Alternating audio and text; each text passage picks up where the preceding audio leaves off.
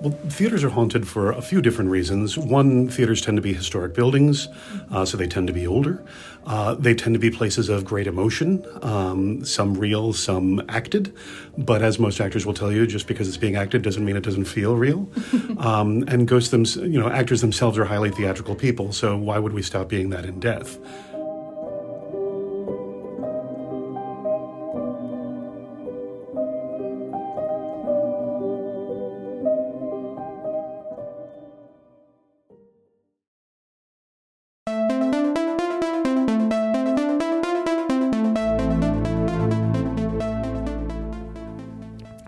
Today's episode of Hollyweird Paranormal, we break down our big interview and investigation at the East West Players Theater in downtown Los Angeles in the historical area of Little Tokyo into two parts.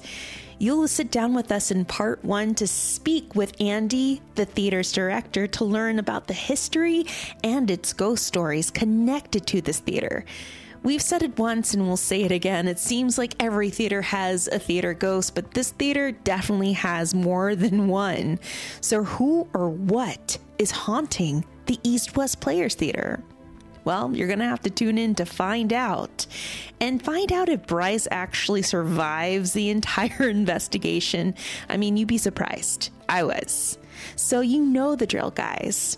Grab your selenite Sprinkle that circle of salt around you. And since we're five minutes to curtain, maybe take this time to practice on some diction exercises and maybe do some dragon's breath because we're definitely going to get on the stage to summon the spirits of the East West Players Theater.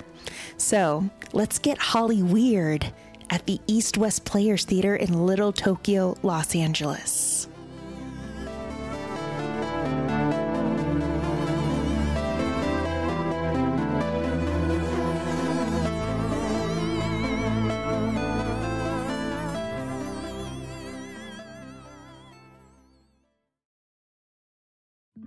From Omaha, Nebraska, the capital city of the historic Haunted Heartland, my name is Brian Corey, and I invite you to listen to my show, The Necronomicast.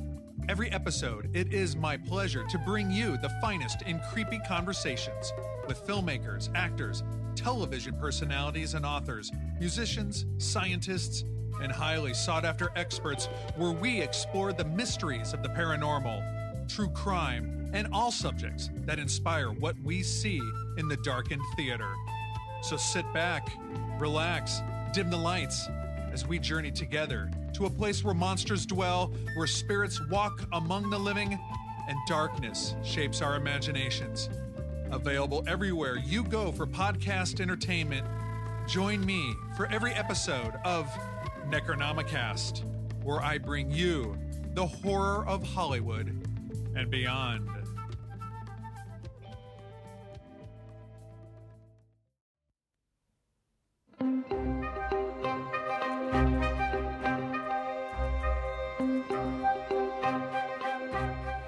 Theater has a ghost, just like almost every street corner in the city of Los Angeles has a story to tell you. And in a lot of those times, those stories can be a ghost story. And one of them actually takes place in a historical and spiritual yet cultural part in downtown Los Angeles, known as Little Tokyo, which found its humble beginnings north side of East First Street between Central Avenue and San Pedro Street. You can literally witness the timeline of this area just by starting out at the Queen Hotel, which opened in 1890. And it's one of the most recognizable features of East First Street. There's a neon sign glowing with the words Chop Suey. That was the site of the Far East Cafe, which opened in 1935 and quickly became the informal center of the Japanese American community. Walk a little further down, and you'll definitely hit up a really delicious ramen shop called Daikokuya, and then grab some amazing mochi at the Fugetsu Do Bakery shop, which actually opened in 1903. You can literally taste the history there. Now, Bryce has mentioned this time and time again in past episodes where you could literally peel back a layer in a lot of these areas in Los Angeles, and each layer can literally tell you a story. And a lot of times these stories can be ghost stories. And a slew of them lie further up north down East First Street in a little theater known as the East West Players Theater. Now, before we get to learn more about the theater, we must learn about the East West Players. They're an Asian American theater organization based out of Los Angeles that was founded in 1965, and it's the nation's first professional Asian American theater organization. It was established by Mako Aramatsu, Rae Creevey, Beulah Quo, Soon Tek U, James Hong, Pat Lee, June Kim, and so many more. And I'm so sorry if I butchered any of their names. But it is known for its educational programs and, of course, its most notable alumni. For example, Danny Glover, Lucy Liu, and Sandra Oh, just, just to name a few. Now let's get to learn a little bit about the building itself, just the cliff notes.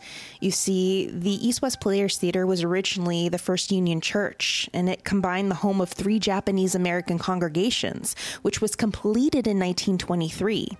According to the East West Players website, with the onset of World War II, it was actually in front of this building that residents of the district joined the residents of Terminal Island, whose community had been razed 48 hours after the attack on Pearl Harbor.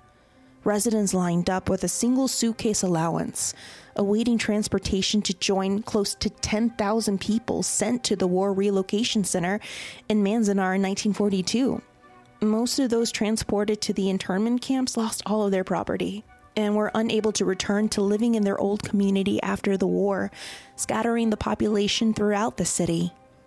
And that's just one story, one layer that lies within this area. Soon after, the building would soon transition to a community center for African Americans arriving from the deep south in search of work. And eventually, Little Tokyo became Bronzeville and was home to crowded conditions such as breakfast clubs, which were jazz clubs that were known to stay open until dawn. Then we hit 1943, and part of the Zoot Suit riots spread into this area. At the close end of 1945, the Japanese Americans gradually began reestablishing a community center where Little Tokyo remains a very diverse part of central Los Angeles. And then the building located on John, John Aiso Street was damaged in the 1994 Northridge earthquake, leaving it unusable.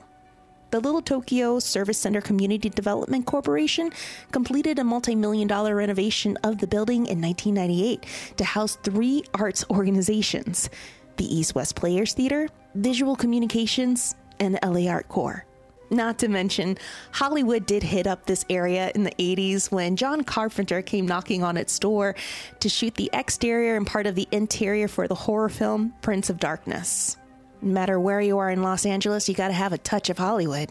Even though the East West Players Theater is haunted by the ghost of its pasts, it seems that it's literally haunted by its own resident ghosts. And trust me, by the stories I've been told of this place, there's more than one. Now, before we proceed further into this episode, there's one question that many of us, including myself, have asked Why are theaters haunted? But don't worry. I actually know someone really awesome who can answer this question for us, and that is Professor Kevin J. Wetmore. He's a friend of mine and a coworker at Loyola Marymount University. He's a professor of theater arts and the director of the graduate program with areas of expertise in what a coincidence. Japanese theater, African theater, Shakespeare, horror theater, Asian cinema, horror cinema, uh, Greek tragedy, stage combat, and comedy. The list goes on and on. He has degrees from Bates College, the University of Leeds, and the University of Pittsburgh, where he completed his doctorate in theater and performance studies.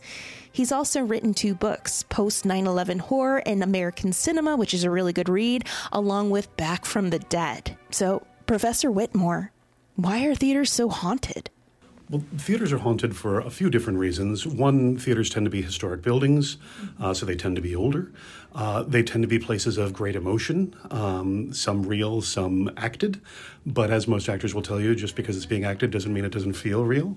um, and ghosts, them, you know, actors themselves are highly theatrical people, so why would we stop being that in death? Uh, so I, there's also the idea, however, that um, I love the idea we talk about the ghost light, uh, that we have this light on in the theater, and it's obviously there for safety's sake, but it's also there because performers don't stop performing. And so there's this beautiful thing, I'd like to think, that uh, if we do go on, and I hope we do, um, that a theater, you know, the, the, that there is someone there. They, they talk about, for example, the, the friendly ghost at Drury Lane, which is this uh, spirit that on opening night like helps people. Mm-hmm. You know, if you're not on your mark, you feel hands pushing you to where you're supposed to be, or an encouraging pat on the back, and people are like, you know, what the hell? Uh, but it's it's really about. Yeah, we're as theater people, we, we always help each other because we want the show to be great, and that doesn't end with death. So th- there's also something about the theater itself when you think about it, it's a dark room. Most of the time when you're performing, you go and you sit in the dark, and there's this one end of it that's all lit up. Uh, and so, you know, we, as Shakespeare says, it's horrible imaginings out there. You know, we're sitting and going, what else out there in the dark? I don't know if you know this. The Strub is allegedly haunted. Yes, there, we talked about this slightly here on this, but no one has had like the full body apparition experience. There's one member here who felt weird in the costume shop and mm-hmm. had the feeling that he had to get up and leave out of sure. nowhere, which was really weird because he's like, that's never happened. And this one night it happened. Mm-hmm. Yeah, the, supposedly, allegedly, there is an old woman who sits in the back row, uh, who sort of at, at, various times will you'll look back and just see someone sitting there and be like, oh, is that someone's mom or is that you know a new faculty member? And then you look back and they're not there anymore. And there's part of me that thinks, well, given the history of the theater, it would probably be Virginia Barnell, just here to make sure things are supposed to be okay, so mm-hmm. or things are going well, because she's you know the mother of the theater department here. Um, I, my own weird, spooky moment here uh, actually occurred up on the third floor. I, uh, when uh, and I've never told this story publicly before. I was here. It must have been in like 2007 or 2008 uh, because the power went out on campus, and I was here at night after a rehearsal, and it was about 11 p.m. And the entire building, the entire campus, just went dark because there was a windstorm. So winds were just blowing across the campus, very gothic, and all the power went out. And I didn't have a flashlight, but I had a lightsaber in my office. So, I love this. And, and one I of those like expensive weird lights that you know you turn on, you get the full sound effect. So I'm like, I'm gonna get find my way out of the building with a lightsaber, but I'm also gonna check to make sure there's no one else on this floor who doesn't have a light. You know, mm-hmm. the Boy Scout in me. So I turn on the lightsaber, I grab my briefcase, close my office door, and I start walking down the corridor right here, and I turn around this corner. Yeah. Um, and. Uh, walk all the way to the end of it and then i turn i see as i'm walking i get about halfway down the corner and i see this young woman standing there um, and she had long hair hanging down in front of her face and this was back when we had the pilates lab up here when dance was still in the building so i thought it was a young dancer because she was dressed in shorts and a t-shirt but i'm like it's winter it's windy but maybe she was in the Pilates lab, and, oh, and wow. so I'm like, "Hey, do you need help?" And she doesn't answer. She just turns and turns away and walks down because we're a big square here. She turns and walks down the corridor. So I boldly march forth with my lightsaber, turn the corner, and there's no one there, and the stair door isn't closing, and I don't hear anything, and right. I go, "Okay, 99% likely this was just a student who got weirded out by you know the old scary man with the lightsaber mm-hmm. uh, coming to check on her in the dark." so she might have just vanished and try, you know shut the door quickly and quietly so that I, I you know, the bad guy would go away. Um, but there's one small part of me that goes, I don't know. Right. I don't. I don't know what I saw, and I don't know what that was. Um, so if, if there is a ghost on this floor, uh, we cool, you know. And uh, if you're ever around when the, when the lights go out, you don't have to run away. Uh, I do have some questions, if you don't mind. Um, Me too. but, exactly. So uh, you know the the theater itself just is a place of excitement, a place of life um, is also a place of life after death. And lastly, I think twofold theater people are supernatural people. We don't say the name of the Scottish play in the building. Of course. You don't whistle. Uh, everyone has their own rituals. Um, with this generation, you know, they have the playlist that they listen to before they perform. Mm-hmm. And, you, you know, the, the rituals must be observed. And so actors are a superstitious bunch. And I don't mean that pejoratively because I'm one and I do it all too. I have a playlist. So, because uh, I, you know, I want to be cool like the kids.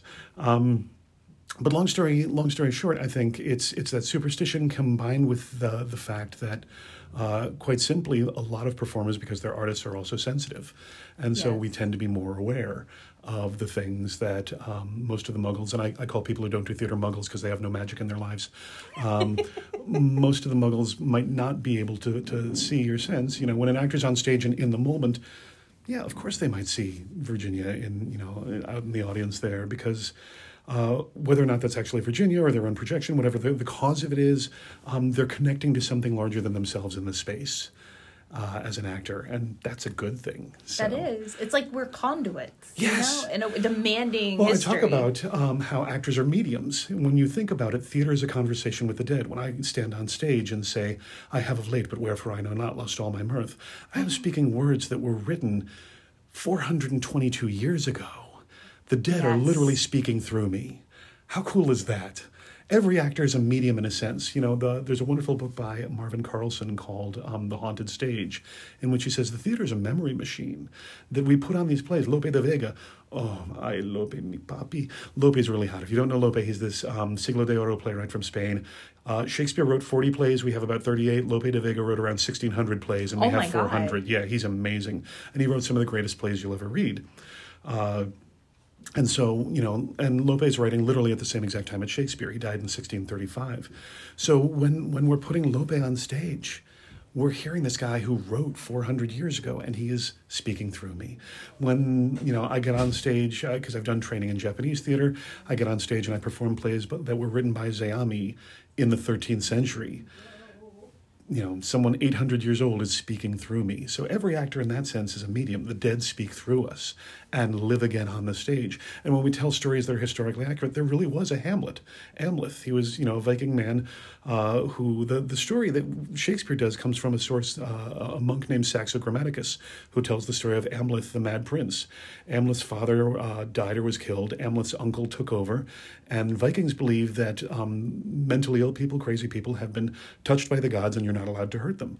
So the second uh, the uncle becomes king, Amleth is like, I'm going crazy. I'm going to go full Mel Gibson. and so they're like, well, chain him up outside. Don't let him hurt anyone, but leave him alone because he's been touched by Odin. And eventually, uh, Amleth is able to sort of convince other people, my uncle's, you know, needs to go, and he assassinates his own uncle and becomes a very good king. And you can visit the grave of Hamlet on this island off the coast of Denmark, which I think is really visit cool. the dead right there. Yeah, mm-hmm. but that's just it. Is now when we're on stage, it's not just Shakespeare speaking the dead. We're also invoking Amleth. When we're on stage, we are invoking the dead. When we do Hamilton, for example, that wonderful popular play, you have the names of at least 32 people who really lived and really died, and every night on Broadway and every night on tour, and every kid who's listening to the soundtrack is invoking the spirits of Hercules Mulligan and John Adams and Washington and Angelica and Peggy, uh, all of whom are real people. And, you know, the there's a belief in some cultures that the way we keep the dead alive is by remembering them and by speaking their names and by paying homage to them. And what is theater doing if not that? So we are mediums who bring the dead back to life. We allow the dead to speak. Well, of course, if the dead can come back, they're going to go and hear themselves. They're like, well, let's go see what's going on in there because they're talking to the dead already. Right. It's a welcoming place, it's a happy place, and we have the best parties. So those are all the reasons why, in my estimation, and this is just opinion, theaters are haunted.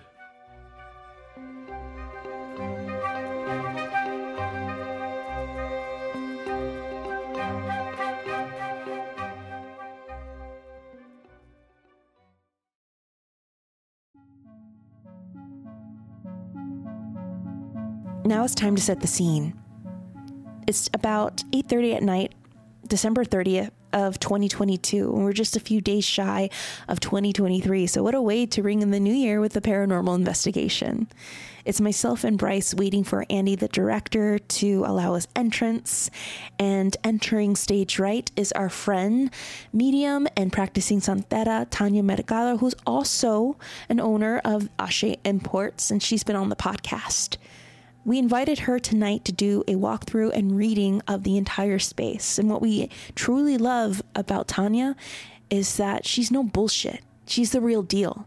She wants to come in cold without knowing anything about the history of the place, its stories, and people attached to the location, which we truly do respect and appreciate. Entering stage left is our friend, paranormal investigator Matt Lytle, who was a big help and assistance for me.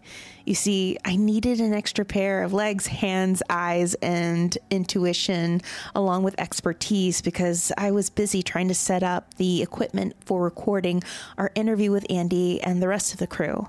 And it was actually pretty perfect because I had a plan.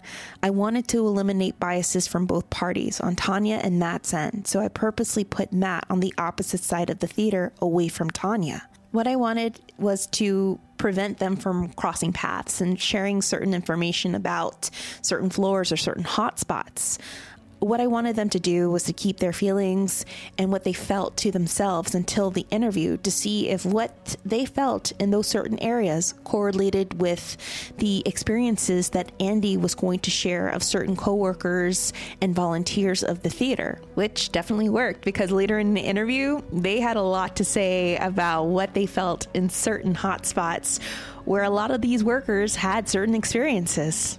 All right, guys, it's five minutes to curtain, and we definitely need to take our seats as we sit down with Andy and the crew to learn more about the history and the ghosts of the East West Players Theater in downtown Los Angeles, Little Tokyo.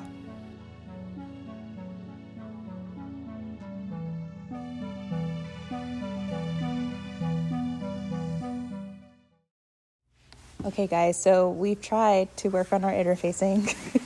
we have everything set up in this theater to do our interview with Andy, who's sitting here with us in a round table. We have here seated um, with us Mark, who is our is it sound director, right? Music, Music director, yes. Tanya Mercado, our psychic medium, and of course, our guest um, for the podcast today is Matt Lytle. You guys have known him in the past from many interviews and investigations we've done, especially with Chasing Ghosts. So we're going to take it away um, real quickly with Andy, who runs the East West Players, and we're sitting inside a very historical place, which which is their theater. So Andy, thank you so much for speaking with us and allowing us to do an investigation here take it away with the history of this amazing building because you're giving us so much information. I'm like, wait, hold on. This is great. this is all great.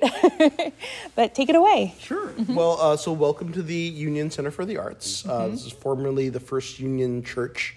Uh, this is, of course, in historic Little Tokyo, which is one of the one of three remaining daily operating um, Japan towns in the nation. Um, um, and you know, this is this is after years and years of uh, various um, mass relocations that the Japanese Amer- American community has experienced over the years. Um, but uh, as far as I know, um, this community goes back to the 1800s. Um, you know, there's actually even like the, the old family mart, which, as I understand, was actually an old stable back in like you know I mean you can imagine this this street as like you know old west and horses would get reshoed there, and mm. now you can go there to get a soda and some bubble gum. but um, um, yeah, uh, I mean, yeah. There's there's also there's there's businesses here that have been owned and run by the same family for over hundred years, like Fugetsudo, which is still the same mochi shop yes. there on First Street. Mm-hmm. Um, and of course, we're here uh, just off of First Street on Judge John Aiso Street which is uh, the you know the First Union Church. It's it's a very recognizable building with the four columns. Um, this was the first Japanese American church built in the nation. And uh, as I understand it, there were three different congregations that were like kind of formed in people's garages, more or less, or mm-hmm. whatever the equivalent of a garage was in 1920. Um, um, and uh, they kind of came together and raised the money to build this church um, and have it be kind of a, a center for the community in, in Little Tokyo back in 1920. Um, and uh, I believe they broke ground in 1922, uh, opened their doors in 1923. So we're kind of coming up on what will be the 100th anniversary of the building this coming March. Oh my gosh. It will also be the 25th anniversary since it's had its new second life as an arts center. Um, because, uh, yeah, we East West Players, you know, is a, is a 50, uh, 57 year old company that right. started off in. Um, in Silver Lake, really. Um, in 1967, right? Uh, 1965. Uh, yeah, and uh, and uh, we uh, uh, so had been operating, um, you know, in various 99 seat houses um, up until um, the 1990s when, um, of course, the Northridge quake happens, mm-hmm. and the building was condemned, but the community kind of rallied around it. You know, there were people who remembered being baptized here or getting married or oh wow or, you know there was a gym downstairs people remember the basketball gym that in in what is now the visual communications office and um, um, they uh, they basically kind of rallied around the building, got a historical designation, and were able to apply for FEMA money to have the building renovated and earthquake retrofit. And uh, so, yeah, so the, the building opened its doors to the public. Uh, there was a production of uh, Pacific Overtures, which is a very storied production that has been remounted many times uh, in East West history, but uh, that was in 19, March of 1998. So it will be the 25th, 100th um, is anniversary for this uh, for this building and its many lives. Now, it was a church, and then you had mentioned before, after it was a church, that it was at one point a check in center for, we hate to bring this up as one of the best histories of Los Angeles, which wasn't the best and glamorous, but I mean, we had several internment camps here. Sure. Well, I mean, you know, I mean, it's it's it's it is the history of Little Tokyo, right? And really, kind of a testament to the endurance of this community, Right. And um, this community's ability to adapt, right? Um, so yeah, the uh, I mean, this is kind of one of those things whether you got it in school or not. Um, but uh, yeah, I mean, when uh, Order 906, Executive Order 9066 came out, um, it was basically an order for all Japanese Americans to pack up a bag, only what you can carry, and we're sending you off to camp, uh, which is basically a completely unconstitutional incarceration. Um, but uh, where they started with were any temples, any churches, any community centers, any place that community leadership might gather. And so, of course, you know, the army commandeered every temple, every church, you know, and uh, they kind of chose this building to uh, to kind of set up their offices so that they could um, basically run run run the relocation, right? So, you know, there are photos if you go over to Janum, um, the the Japanese American National Museum, you can find photos of people lined up outside of this building um, waiting to get tagged Oh my uh, before they were sent out on buses and then shipped off to uh, to um, Santa Anita Racetrack, Yep. which was their check-in spot, and just we're gonna put you in these horse stalls Mm-hmm. until we figure out what to do with you before we uh, we we build the, the internment camps in you know in Poston and uh, you know Tule Lake and, and Mm-hmm. Right. et cetera, et cetera. Bryce, remember Pomona, Fairplex, how they had activity there too, too, because it was a place where Japanese um, internment prisoners were held at one mm-hmm. point, especially after they took them out of the camps. Mm-hmm. So that's pretty interesting, like how everything's just so interconnected here. Truly, yeah. Mm-hmm. Now, after it was this check in site, we are also brushed with the TB pandemic, which started in 1895 and lasted until 1957. Southern California being the mecca of the sanatorium capital of the nation. Because if you thought about it, everybody wanted to, and still comes here for the sunshine Yeah. and now the sanatoriums. Um, how was this place affected by the TB pandemic? And were there any, or at one point, was this a place where they held patients or treated them? Um, I don't know that specifically. Um, what I have been told, uh, and what I've just done in my own personal research, is that um, so after the Japanese Americans were moved out, and of course, all of Little Tokyo is just empty. It's just a ghost town. But then you have this whole migration of African Americans who are migrating um, for factory jobs for the war effort. And of course, there are heavy miscegenation laws that basically don't allow them to live anywhere else, and those laws do not apply to here.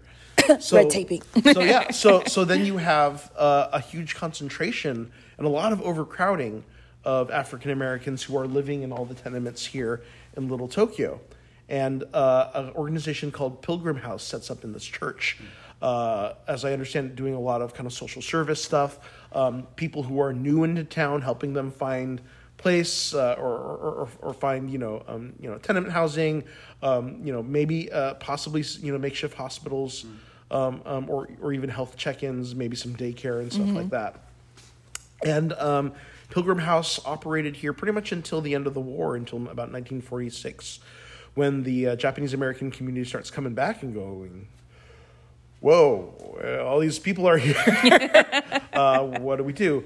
And um, as I understand it, the the Pilgrim House felt um, decided in and of itself that uh, this was not their building, and uh, they basically said we're going to move out, and they went and found another location over in Chinatown that they uh, they shared with a Filipino uh, community organization. Um, I, don't- I don't know what the lo- the site was for that, but they moved out and kind of granted the building back to the um, the to the Union Church congregation, and uh, the this continued to be their base of operations until the 1950s, when the city again took eminent domain over most of the land and called most of Little Tokyo blight.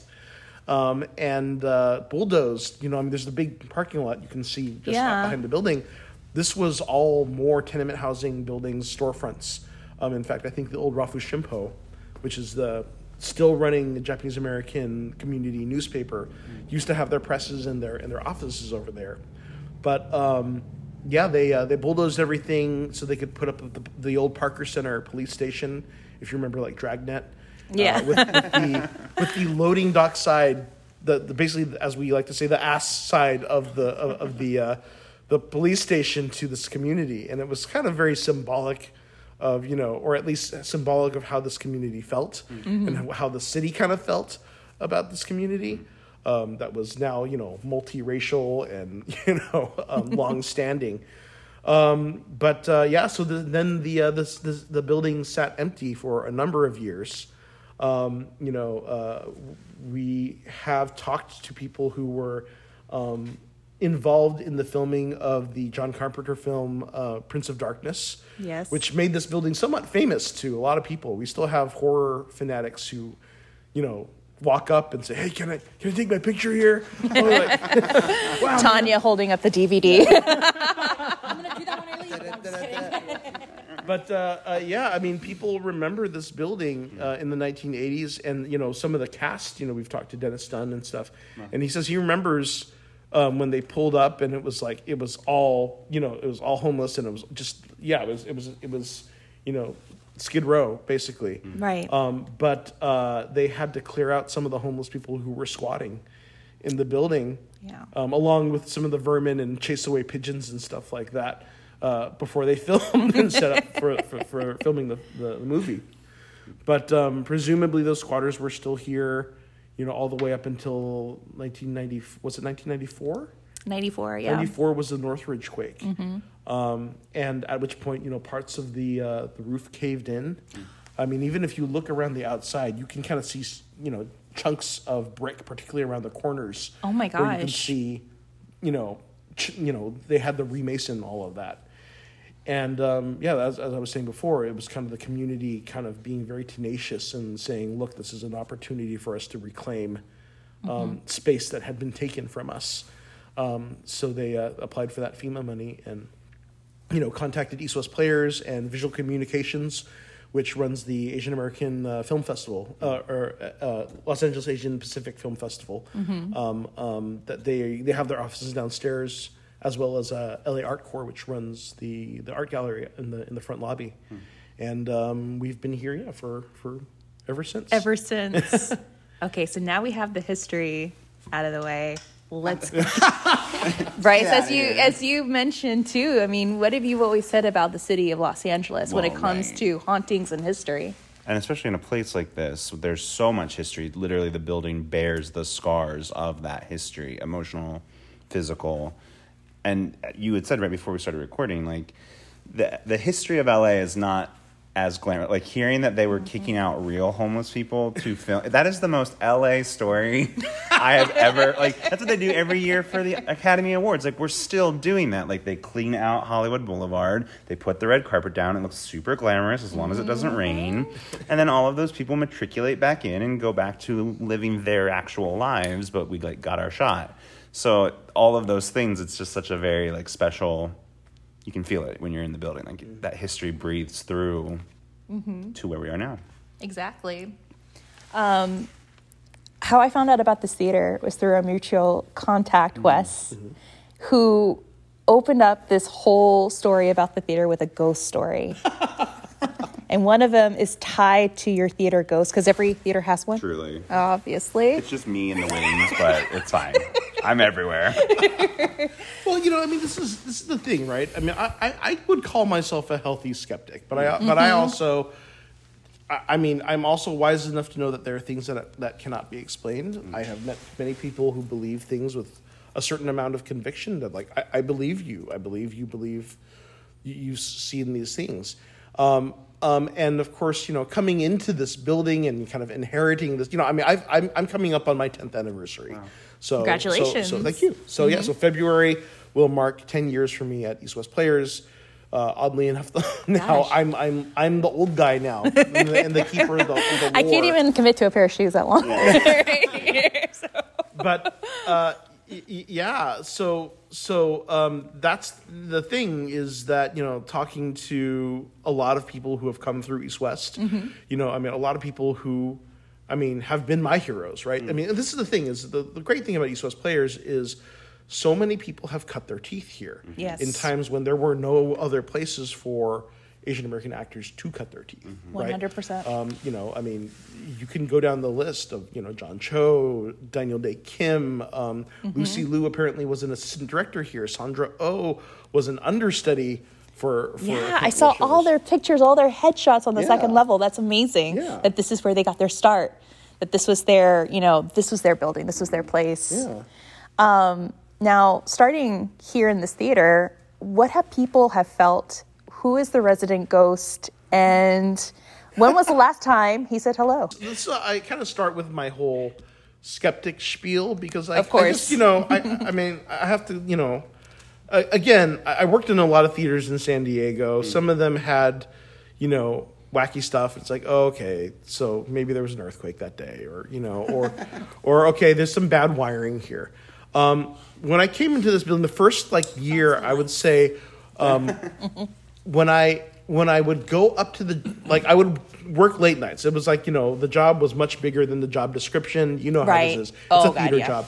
I started to notice like late nights after everyone else left but me, and Uh-huh. it's just me in the building, and I'm trying to figure out what what this budget was or what that expense was, and uh, and I and I'd walk up the stairs to the second to the third floor um, dressing rooms, and turning down that hallway always just like you, you know and, and, and, and i keep and i keep like i would rationalize it to like okay well it's just it's just because like the lights aren't on or it's like it's because the exit sign is red it just looks imposing. Um, but it's like yeah it was always consistent. I'd turn that corner and i just i really wouldn't want to look at the mirrors. Um, and that's like the most vivid it ever got. But I mean, you know, and it was just an uneasy feeling. I laugh at myself. Then, like, you know, I would say when we started having board game nights here on the stage, and um, I remember, you know, I was setting some stuff up, or I'm like putting out pizza or whatever. I'm trying to be a good host, and uh, one of my friends. Yeah. I know, seriously. Board game night. Is there a charcuterie board involved? I can we please?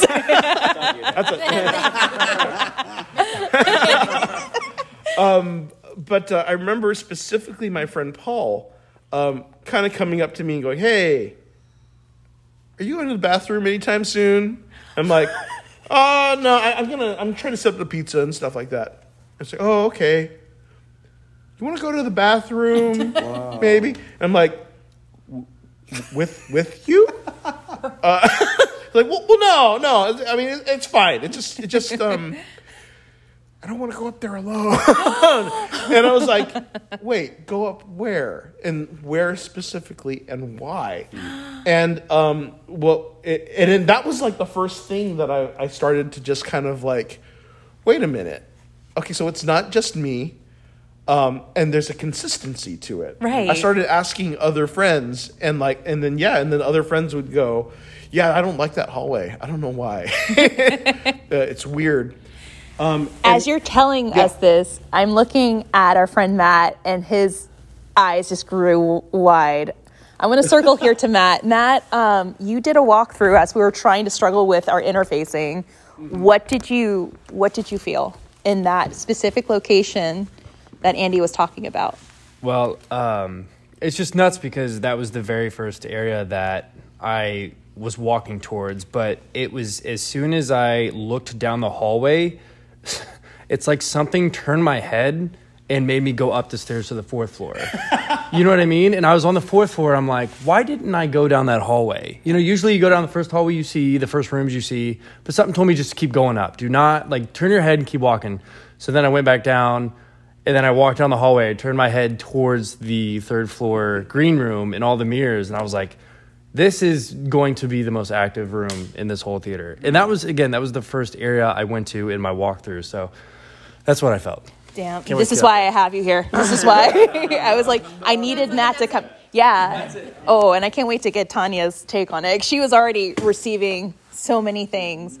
But after those occurrences and those stories, what else happened? Well, I just started asking around, right? Um, and the more I started talking to folks, the more um, I, I just pick up. You know, there are a number of stories.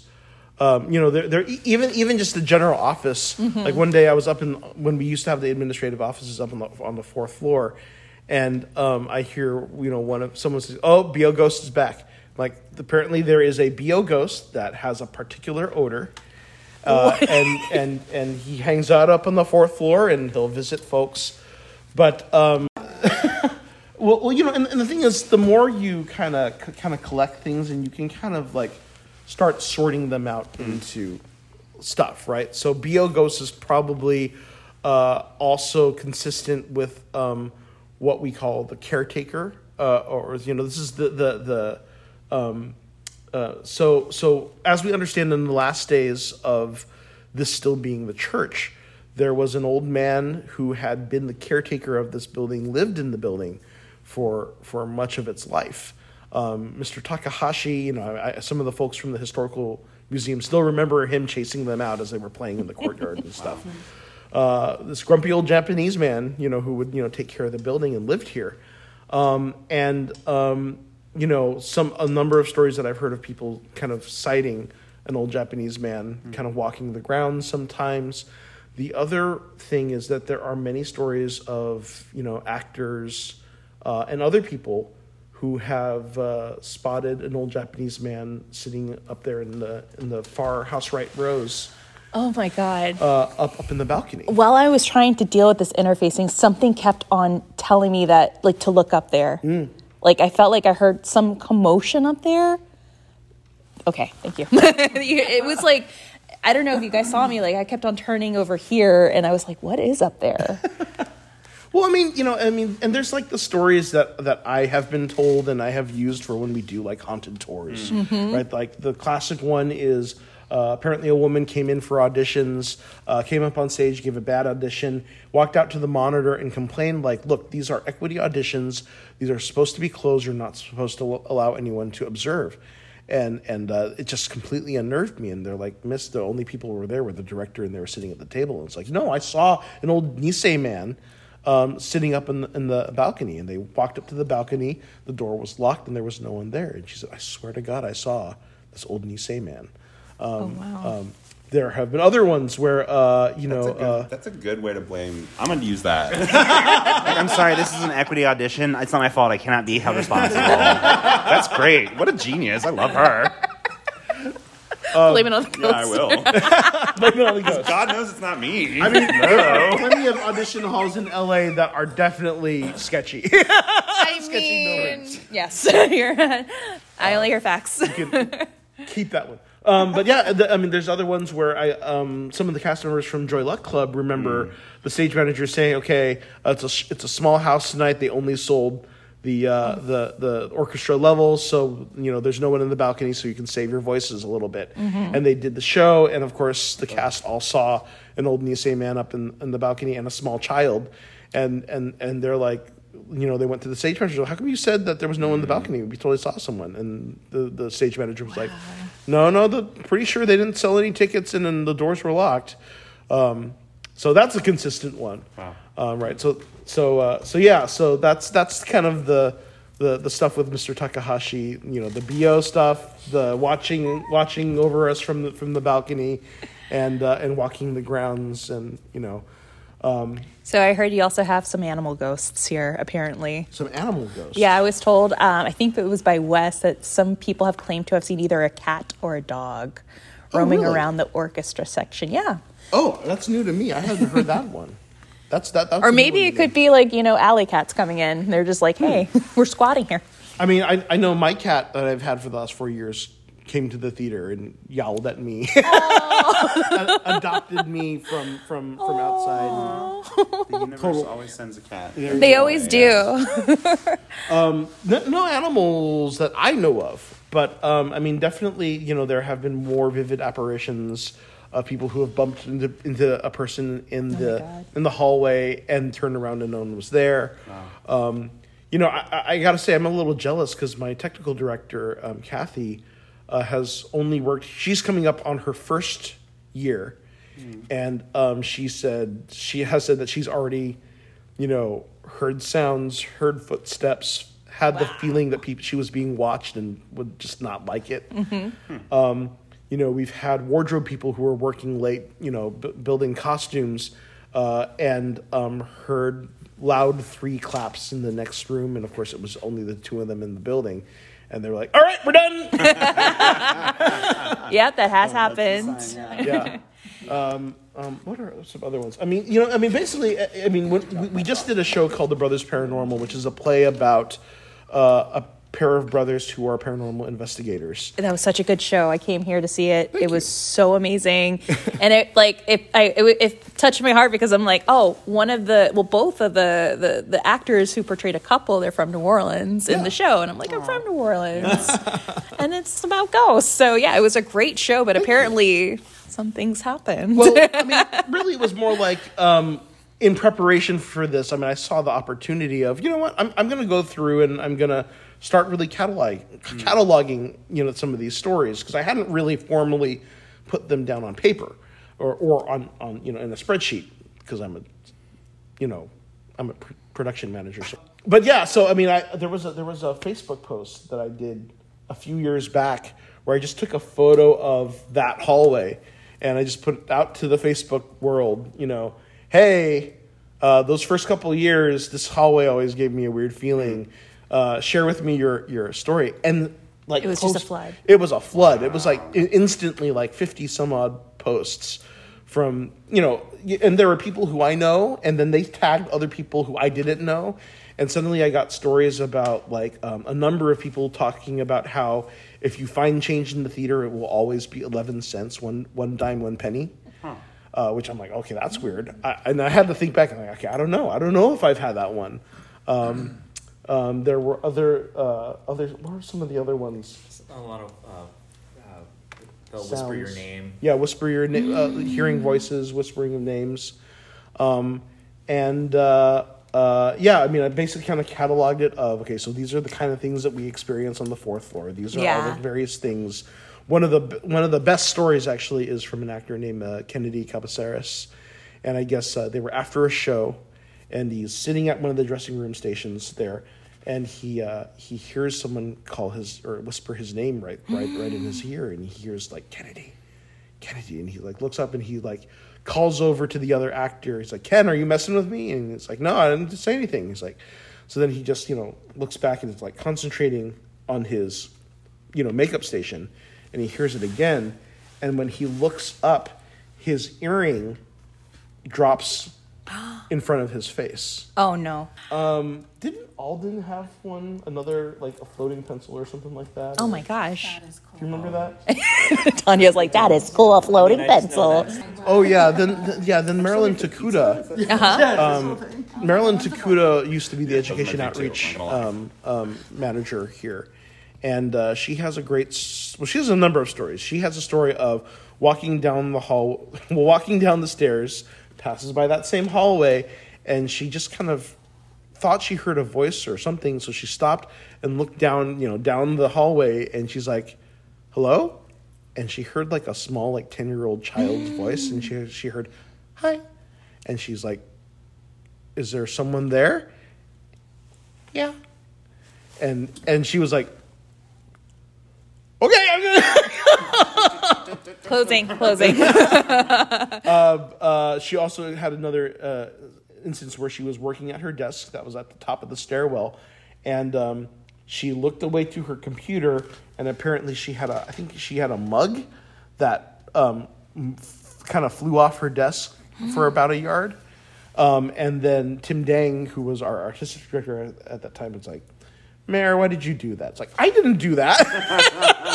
I was looking over here at the computer. It just flew off the desk. And, you know, Tim So- was always a skeptic. a lot of people here have had like different types of experiences and it's a lot of it's intelligent and even full body um, i'm ready to go towards you Mark. i want to know your experiences as well and then we're going to hit tanya and what she collected I, I'm gonna sit here. really don't have as many experiences. I mean, gosh, one of them was un- I I did not understand why it happened, and the other one could have been just a trick of the light. But uh, for uh, our last musical here, which oh no, not la- uh, uh, back in January, we did a production of Assassins, and uh, we did. Uh, uh, a song, a song which featured a lot of banjo, and at the end of the song, uh, the banjo player placed his banjo back on the guitar rack, and then you know we were sitting there. It was already a scene, so it was all quiet. But then one of the strings just plucked on its own, and I'm going. I looked up at the guitar player. I'm all thinking, "What are you doing? It's a scene, you know." but he's sitting there, you know, like just sitting back, relaxed. And then we both looked at the guitar. I mean, at the banjo, and you know, there was nothing on it that could have made that noise. We were just kind of, what is going on? How did that play? You know, there, that was unexplainable. Um, also, another instance when we were having one of our board game nights, I just know like sometimes I'll look out into the balcony because I'm just I just kind of am wondering if anything is going to appear. um, but from the corner of my eye, I, I pretty sh- I'm pretty sure I saw like a sh- a quick shadow figure just move. Um, There's in- a lot of that. There's a lot of like, shadow people You know, just yeah like a shadow that just kind of disperses just in the corner of the eye, or mm. you know. Right, and I was pretty sure I saw it, but but I don't. I, it could have been a, a, a trick of the light, but mm. Did, did you hear about Randy's story? Randy Kiaya? oh oh yeah yeah. I mean, you're better at telling the story. Well, there another pit story, and he was a pit piano player playing on a keyboard, and in the middle of a show, the synthesizer just started cycling through through voices. So he had he lost control. He's like playing, and like suddenly it's violin, suddenly it's piano, suddenly it's cello, and he's like. I'm not doing anything. I don't know why it's cycling, and uh, you know, and uh, and he's like, he looks at the music director, who was Scott Nagatani, and he's like, "Theater ghost, just we're trying to work we're trying to- Keep going. water bottles During a show, you gotta do what you gotta do, bro. So keep going. All right, I'm going to pass the mic over to Tanya. We've had her on our show. We've had her on several investigations, and I wanted her to come in and do a walkthrough. Keep in mind that we do not tell Tanya anything about the history, yeah, or anything. She comes in completely blind of the place, but you picked up on so many things that definitely had a correlation. So, Tanya, what did you pick up? So I had my tour guide and I, who's very good because he didn't tell me anything. Like I'm talking and he's like, "Hmm." and I'm like, "Hmm." um, okay. So I definitely picked up on the energy with the where the dressing rooms are, and I I even turned around and asked him. I was like, something going on in here? Like, does somebody scare somebody in here? Does something happen in here?" But since we got here and we started walking, I told. Um, I was telling him that I kept hearing over and over, this isn't what it used to be. So then I kept getting a real church feel. That's why I was like, this was a church, right? And I, I asked him once, and he was like, uh, "Do you want me to tell you?" I was like, "No, don't tell me. We'll just keep walking. we'll just keep walking. Forget it." Um, and then I believe it's the place that is now the office, the where we were at the offices. okay. Um, you, you the mean fourth. the fourth floor. Yeah, there was like in the green, there was like a presence that felt. Um, it was weird. It almost felt like levels because when I started at the fourth floor, it was very masculine. The energy, it was very like almost protective of the situation. Um, and then as I started to come down more, it got lighter. Like I felt it lighter, um, but definitely the the the, I guess the staircase that we took to get there, there were, I definitely felt the presence of a man. I was telling him this is a masculine energy. Mm-hmm. There's a man and who doesn't like change. So it could be the caretaker, it could be the person who was here a long time. Because the building, I, I agree with what you say. Buildings definitely carry a lot of mm-hmm. emotion. That's why if you leave houses abandoned, they fall apart. Mm-hmm. Nobody knows why. They just fall apart. They're missing the human, the emotion of it, right? but the building definitely um, has a lot of history and every time i like close my eyes the way i see things it changes. So it's a church. And then i was going to ask you which i forgot to ask you if it was ever a hospital or something to do with like because i see people this has to be in the 30s and 40s now that you gave me the timeline. Mm-hmm. They show me their shoes. That's the only way i'm able to get timelines. And i love shoes but sometimes i'm not that great at the timeline of shoes. But they'll show me that so i know it's not now right but I definitely see people um, like in some kind of hospital setting or administering something. And then the person, the gentleman who was trying to come through and talk to me, who was telling me that he was like, had something to do with the founding of this or the, the building of this, who was telling me he was an actor, who was telling me about a lot of the injustices. That's the word I wanted to use the injustices that happened to the community as a whole because of the things he was showing me. And then I asked you if the person on here was was Asian mm-hmm. or and you told me it was Japanese because I want to tell you something. The person who I saw looked kind of like this mm-hmm. in the in this part. That's why I was like, "Oh, is he not?" Because I definitely see a couple here. I, I don't know if they were husband and wife, mm-hmm. but there's definitely a couple here. When we walked up to the back to, I want to, I was going to say where the organ played. I don't know why. Um, I was drawn to this side. Like I came to this side and I was like, oh, okay, well, this guy, there's a ghost here, mm-hmm. right? And when we went into the front, when I saw the actual windows, I was like, it is a church. You know, I told him, it is a church. What are you doing? But it felt we in that front where the two windows are, mm-hmm. there was like an energy in the middle of it. And I told him, I don't know why I see a turn a turnstile like where a lot of people come in and out, in and out, but it's not now. Mm. It was like a lot of people in and out, in and out, like a lot of energy. I even asked him, "Do they turn off lights here? Do you guys just see shadows?" I told him, "Is all you're seeing is a shadow?" Because I feel like there's definitely one, and I don't know why, but when it was abandoned, I don't know if there was times that people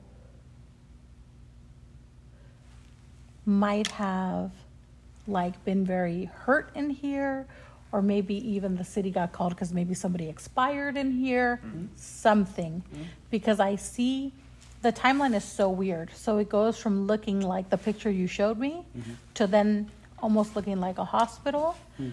Then it goes it's bad like it's falling apart within itself. And then that's when they're like oh there was people you know loitering living in here doing things in here and then it switches again. Like it's constantly it's kind of like a con and then they show i don't know they show me on this side of the building which is now a parking lot.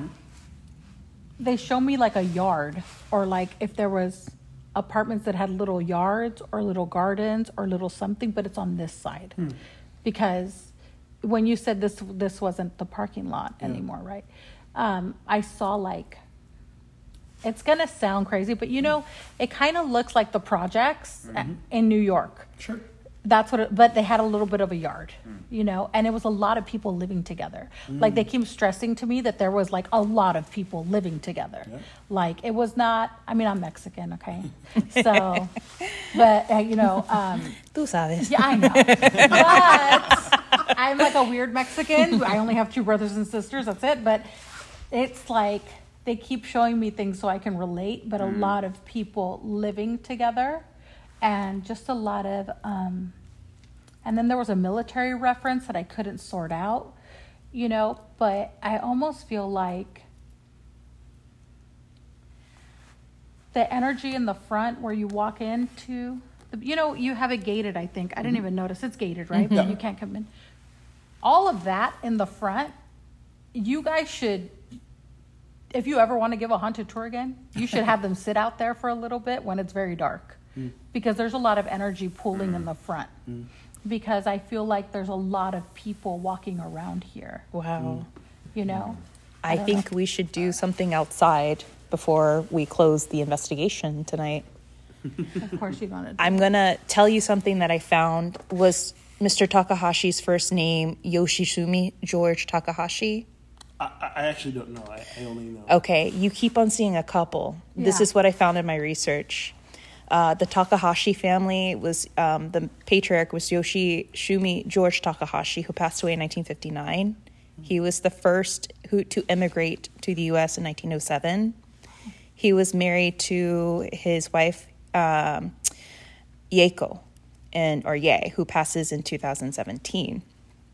They do have two sons who end up enlisting into the military. They actually had seven children together. He and his family are incarcerated into Poston incarceration camp in Parker, Arizona during World War II before being released.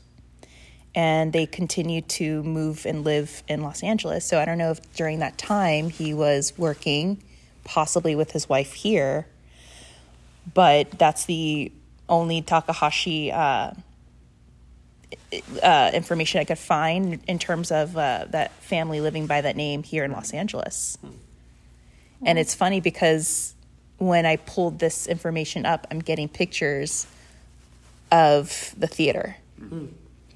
So, could that be a possibility that it wasn't just Mr. Takahashi? Could it also be him and Ye that you're also seeing? I mean, definitely there's a couple. So I don't know, and that she's she's little. Um, the other thing is that um, what happens with me too is sometimes I pick up on other people's things, like I like I did with, and then there's a female with him, um, and they're both Asian. It's just like right.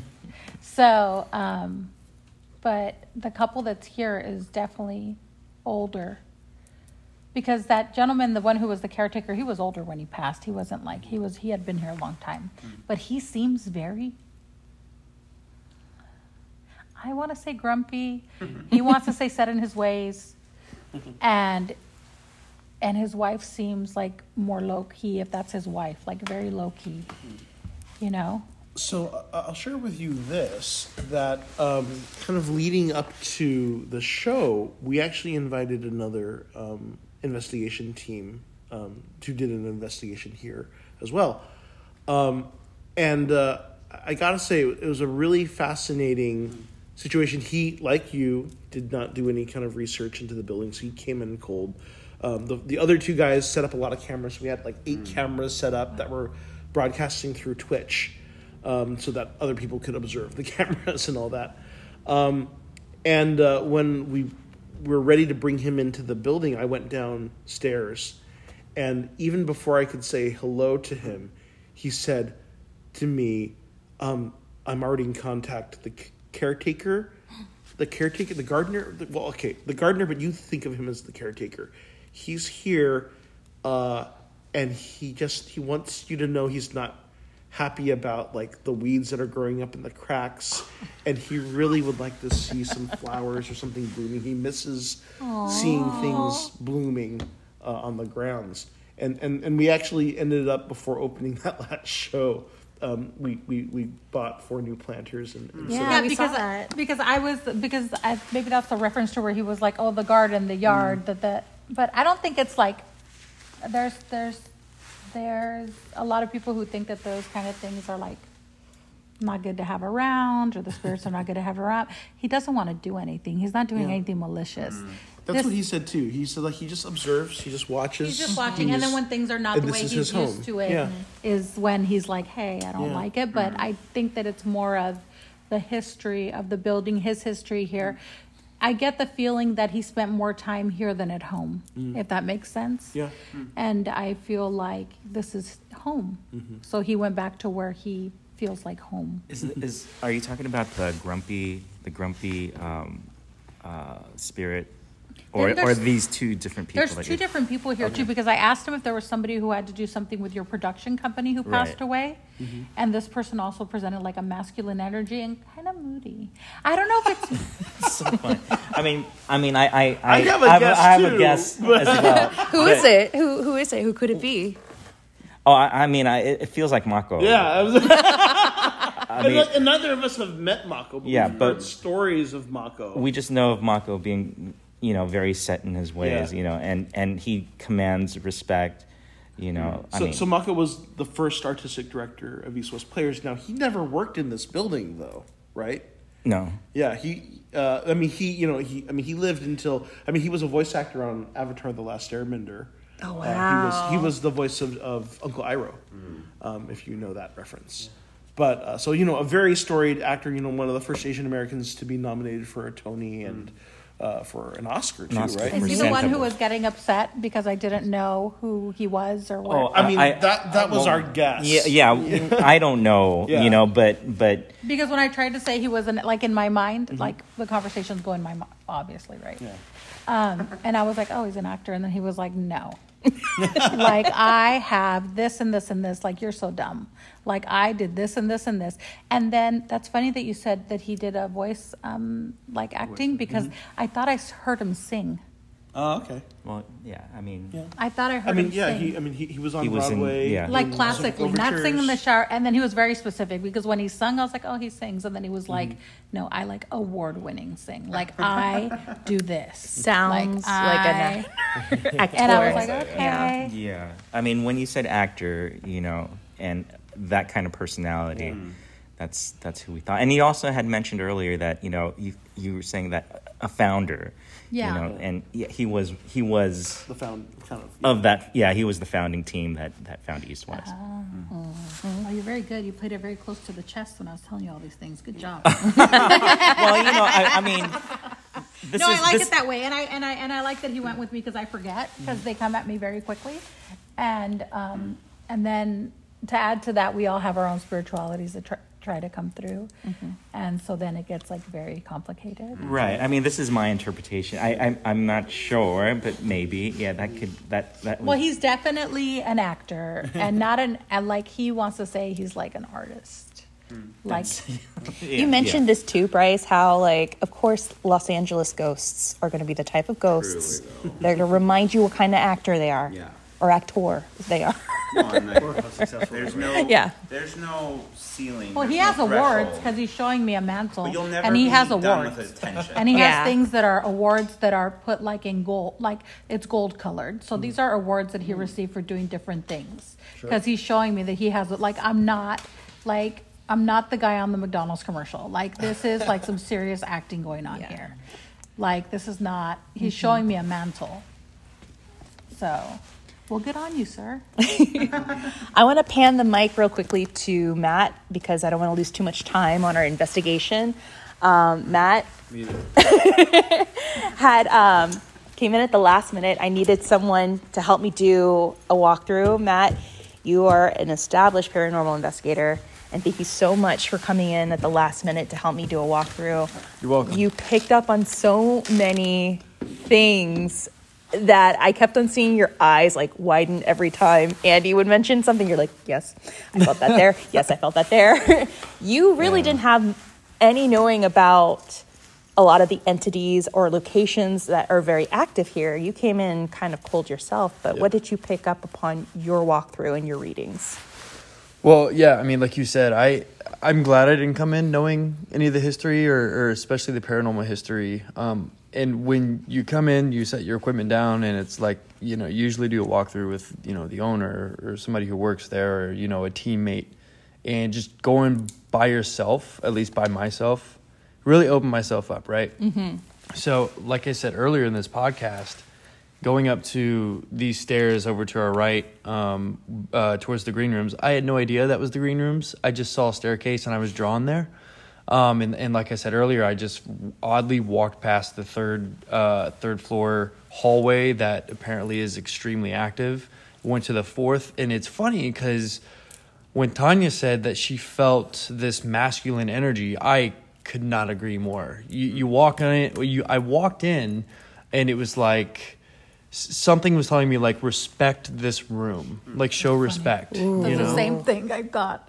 Yeah Yeah. very like respected i didn't i like put my hands in my pockets i didn't touch anything even though there's like water bottles on the table then i walked to the very corner and i saw this door that said like do not enter and i'm like and sometimes i'm like ooh let's enter i was like nope i'm not going to just gonna turn back around and like you said the staircase and then i got to the third floor and completely different energy Right. It shifts really shifts fast. so fast. It was like just walking like from from you know one country to another, just like like that, like Jumper, like the movie Jumper. Mm-hmm. Like that's what it felt like.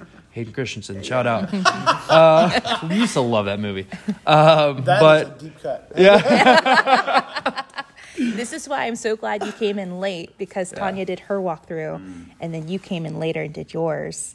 And that's so amazing how you both had correlations with certain areas. It's astonishing. Yeah, Yeah. Can I just mention one other thing? Actually, now that I'm thinking about it, up on that fourth floor, there are a number of photos of Mako, um, up like on those shelves up above, um, and there are a number of his kind of like various cine honors and stuff along the wall, like in that stairwell headed up to the fourth floor. Actually. You want to know that when I walk up, you can ask him. I look at the floor, and I don't look around because um, I don't. I don't want to see it. Sure. Be I'm influenced. I want to tell you something. I'm a chicken. I have to be scared by a ghost. I don't mm-hmm. like to be startled. It's a very, it's a conundrum, right? Sure. So I'm very like I will look at the floor. I will look at my own self. I will. I don't want to see any because sometimes they present themselves to you and they're fine, right? And they look like you and they look like me. And sometimes they present themselves to me and they don't look like that. Mm-hmm. And that's an image that is very hard for me to take out of my head. And it's not like they look like poltergeist. It's not like that either. But it's just something that is like. I mean, I have insomnia already. And and then when the vibration goes higher, I talk faster. So when I'm talking, I go. But I didn't see. But I'd like to see. Yeah. Now that I'm not scared. Yeah. Well, real quickly, um, we're going to do a quick walkthrough with Andy. I like to see the theater with Bryce, and then we're going to mark the key areas where to do our EVP sessions and close it. Uh, our, I guess, close our investigation outside since, I mean, Tanya was picking up on a lot of activity too. Um, Andy, is it possible that uh, maybe in certain areas we can have the lights off? Yeah. Bryce, how do you feel? It's I always. will have my flashlight on. Uh, Matt, you wanted to you. you wanted to share Just- something?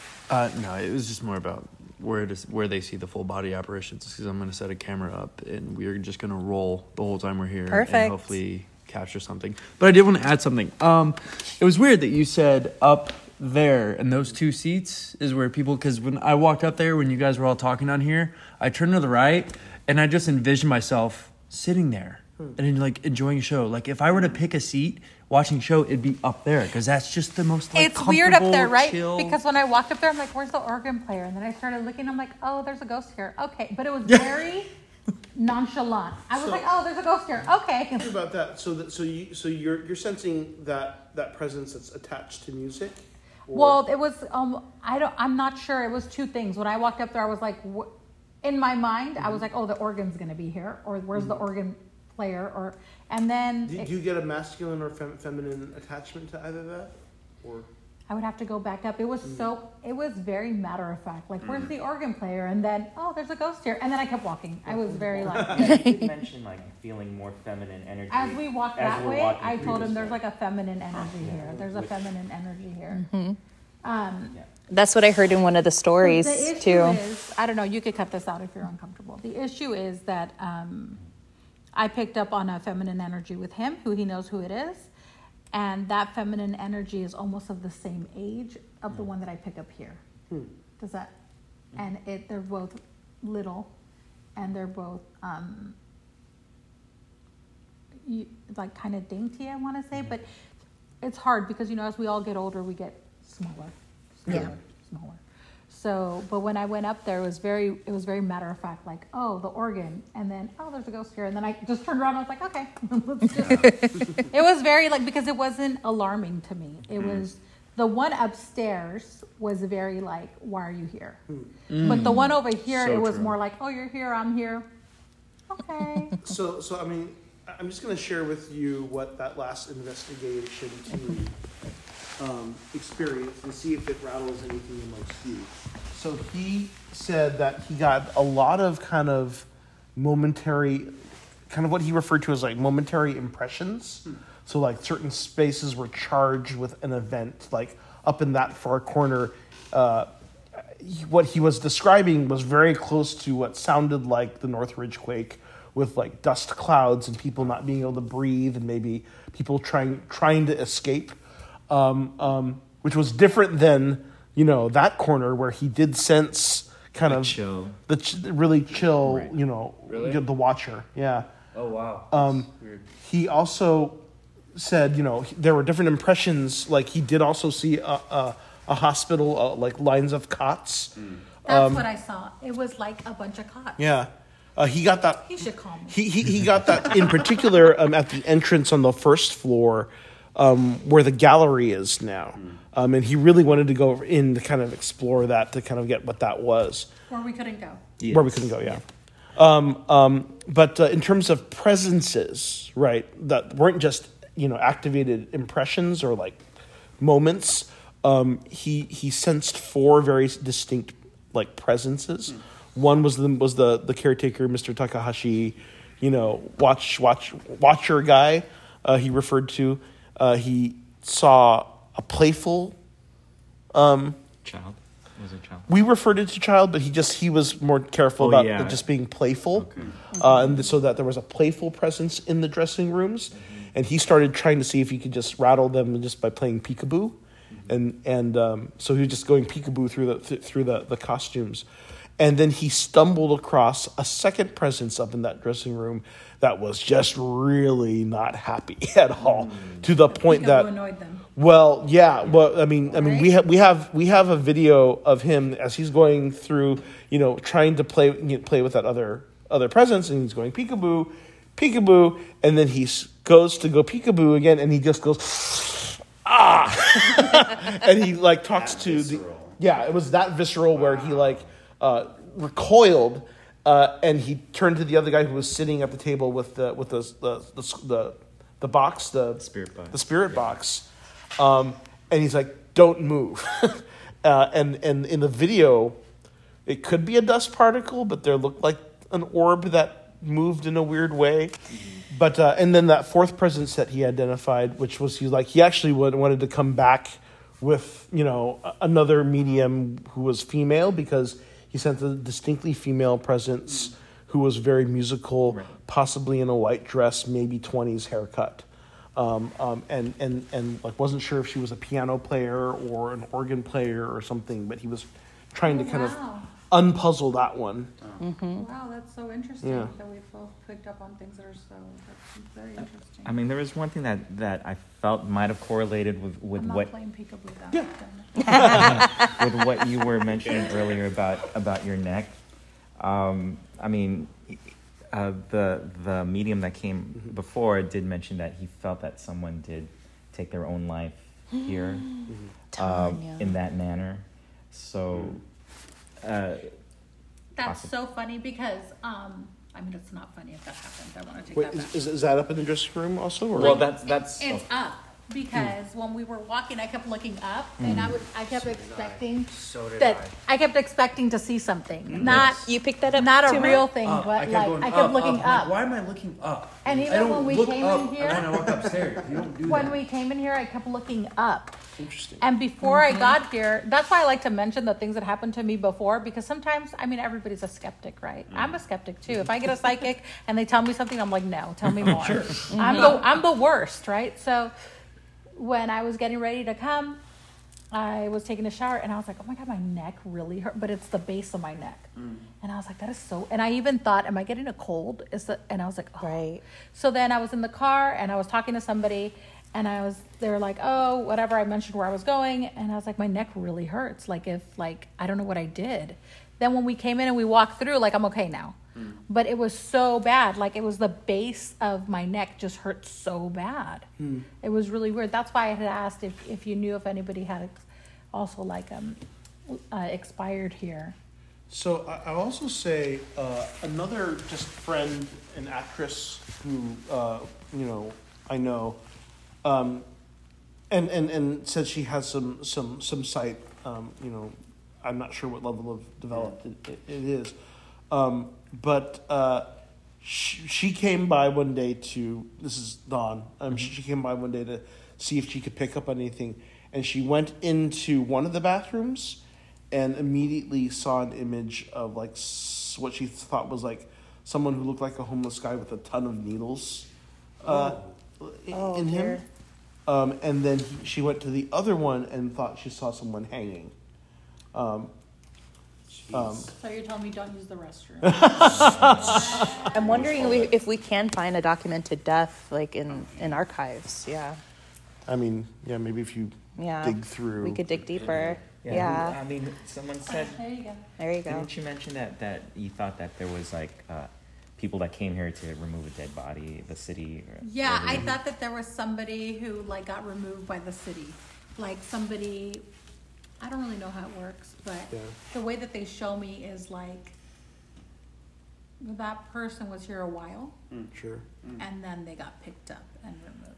I, I mean, you know, even just, you know, we're this close to Skid Row, mm-hmm. and I I know that happens way more often than mm-hmm. it really should.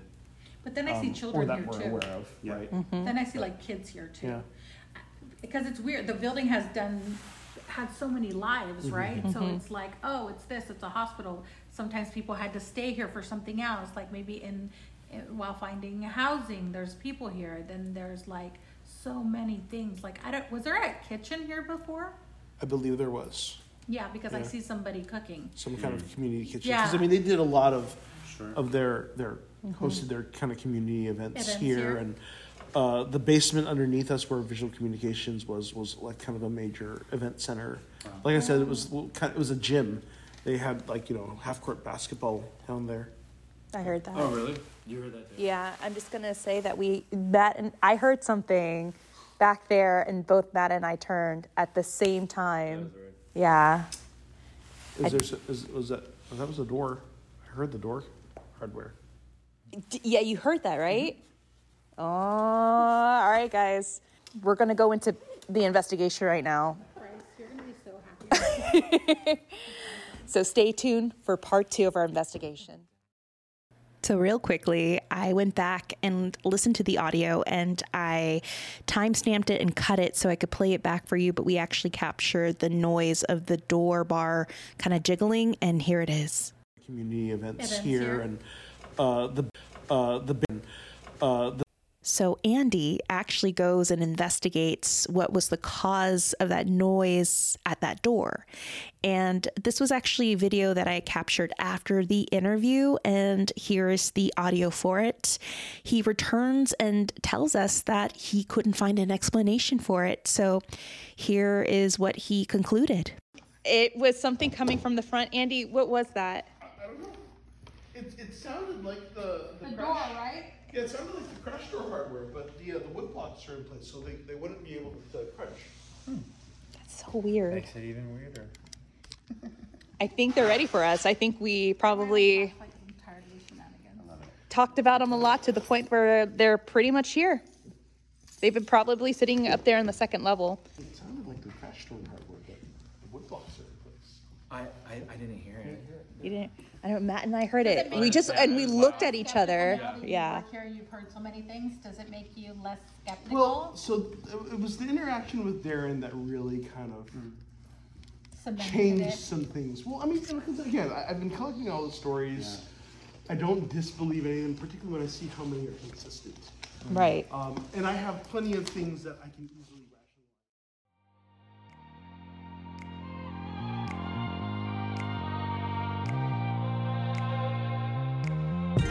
All right, guys. Well, you're going to have to tune in to part two of our investigation. Yes, the second part will be our investigation through the hotspots of the East West Players Theater in downtown Los Angeles. is going to be a good one. What did we capture on the Phasma box? What did we feel? What did we see or sense? It's a lot. And trust me, that door was just a warm up. Also, please let us know if you heard any EVPs during that interview because we heard a few. We'll be posting them on part two, but let us know via Gmail. You can email us at hollyweirdparanormal at gmail.com or DM us on our Instagram at hollyweirdparanormal. All right, guys, we have a couple of thank yous that we want to definitely deliver. A huge thank you to Andy and Mark of the East West Players Theater. Thank you for taking the time out to sit down with us to share this beautiful history of Little Tokyo, the building, and of course, East West Players. And a huge thank you to Tanya Mercado, our medium. Thank you for taking the time out to do this walkthrough. Guys, go and follow her on Instagram and on TikTok at Ashe Imports and follow her podcast that she co hosts with comedian Martin Moreno. Brujo 101. You can find it on Apple Podcasts. I love it. She does a lot of great work with Martin and they do a lot of wonderful interviews. And of course, another huge thank you to our friend Matt Lytle. Please follow him on his Instagram and TikTok at Matt Lytle. You can also follow his podcast, The Spirit Hunters, that he co hosts with his friend and paranormal investigator, Chris Califf. All right, guys, you know the drill. If you want to stalk us a little more on social media, you can do that by following us at Hollyweird Paranormal on Instagram, TikTok, and of course Facebook. You can follow us on Twitter at HWP Podcast. You could drop us a line on our Gmail at hollyweirdparanormal at gmail.com. Send us your ghost stories. We are gearing up for another Listener's Tales episode. We just need more stories. And if you want to be a little extra, you want to donate to the podcast, then please feel free to do so by heading on over to patreon.com forward slash Hollyweird Paranormal. And that is the reason why we were able to go to the East West Players Theater was because of your donations. Thank you guys for paying for our gas, our coffee. Thank you so much. That's where it goes to. And we definitely want to say thank you to all of our listeners and our supporters. Without you, we wouldn't be here. We honestly wouldn't be doing this podcast. So you guys are amazing and we adore the hell out of you. But if you want to make a donation of $1 or more per month or for a couple months, you can do that. You can cancel anytime. Plus, you'll be gifted in coaster stickers, magnets, and keychains. Um, we also have Sabrina, who is our newbie. And don't worry, Sabrina, we'll be sending you your package very soon. We've been delayed with weather, but don't worry, we have you on our mind. Your package is on your way, of course. If you have a little more time, please feel free to drop us a review, give us a five star rating on Apple Podcasts. It really does go a long way and it helps us indie podcasters out just a tiny bit. And of course, finally, guys, if you are in and around the Los Angeles area, between March the 31st through April the 1st. We would love to meet you. We will be heading a panel with our friends Dr. Scott and Dr. Shiloh of LA Not So Confidential podcast for the first annual Parapod Festival. This is going to be an amazing festival. It's going to be held in Santa Clarita at the Hyatt Regency in Valencia, and this is a two day event. If you need more information, you can head on over to their Instagram at Parapod Fest, or you can head on over to their website website which is parapodfestival.com. There you can learn more about the workshops, the panels, the speakers, and of course, the TV personalities that will be present. Our friend Patti Negri will definitely be there. Um, did I mention that stargazing and a ghost hunt at Mentryville, a ghost town? An abandoned ghost town is included, and it will be led by Ben Hansen. If you don't know who he is, he's been on a bunch of paranormal and UFO shows. He's really, really cool. And um, I believe he was on the show Fact or Faked, the paranormal file. So, yeah, that is what's also included. So, please head on over to parapodfestival.com to find out more information, and we hope to see you guys there. All right, guys, parting is such sweet sorrow, but my dog is really hungry and she's like bothering me. Like she's literally pulling on my hoodie right now to feed her. But please stay tuned for part two of our investigation and always remember to take care of yourselves, take care of each other, but most of all, friends, stay Holly weird. Till next time. Bye, guys.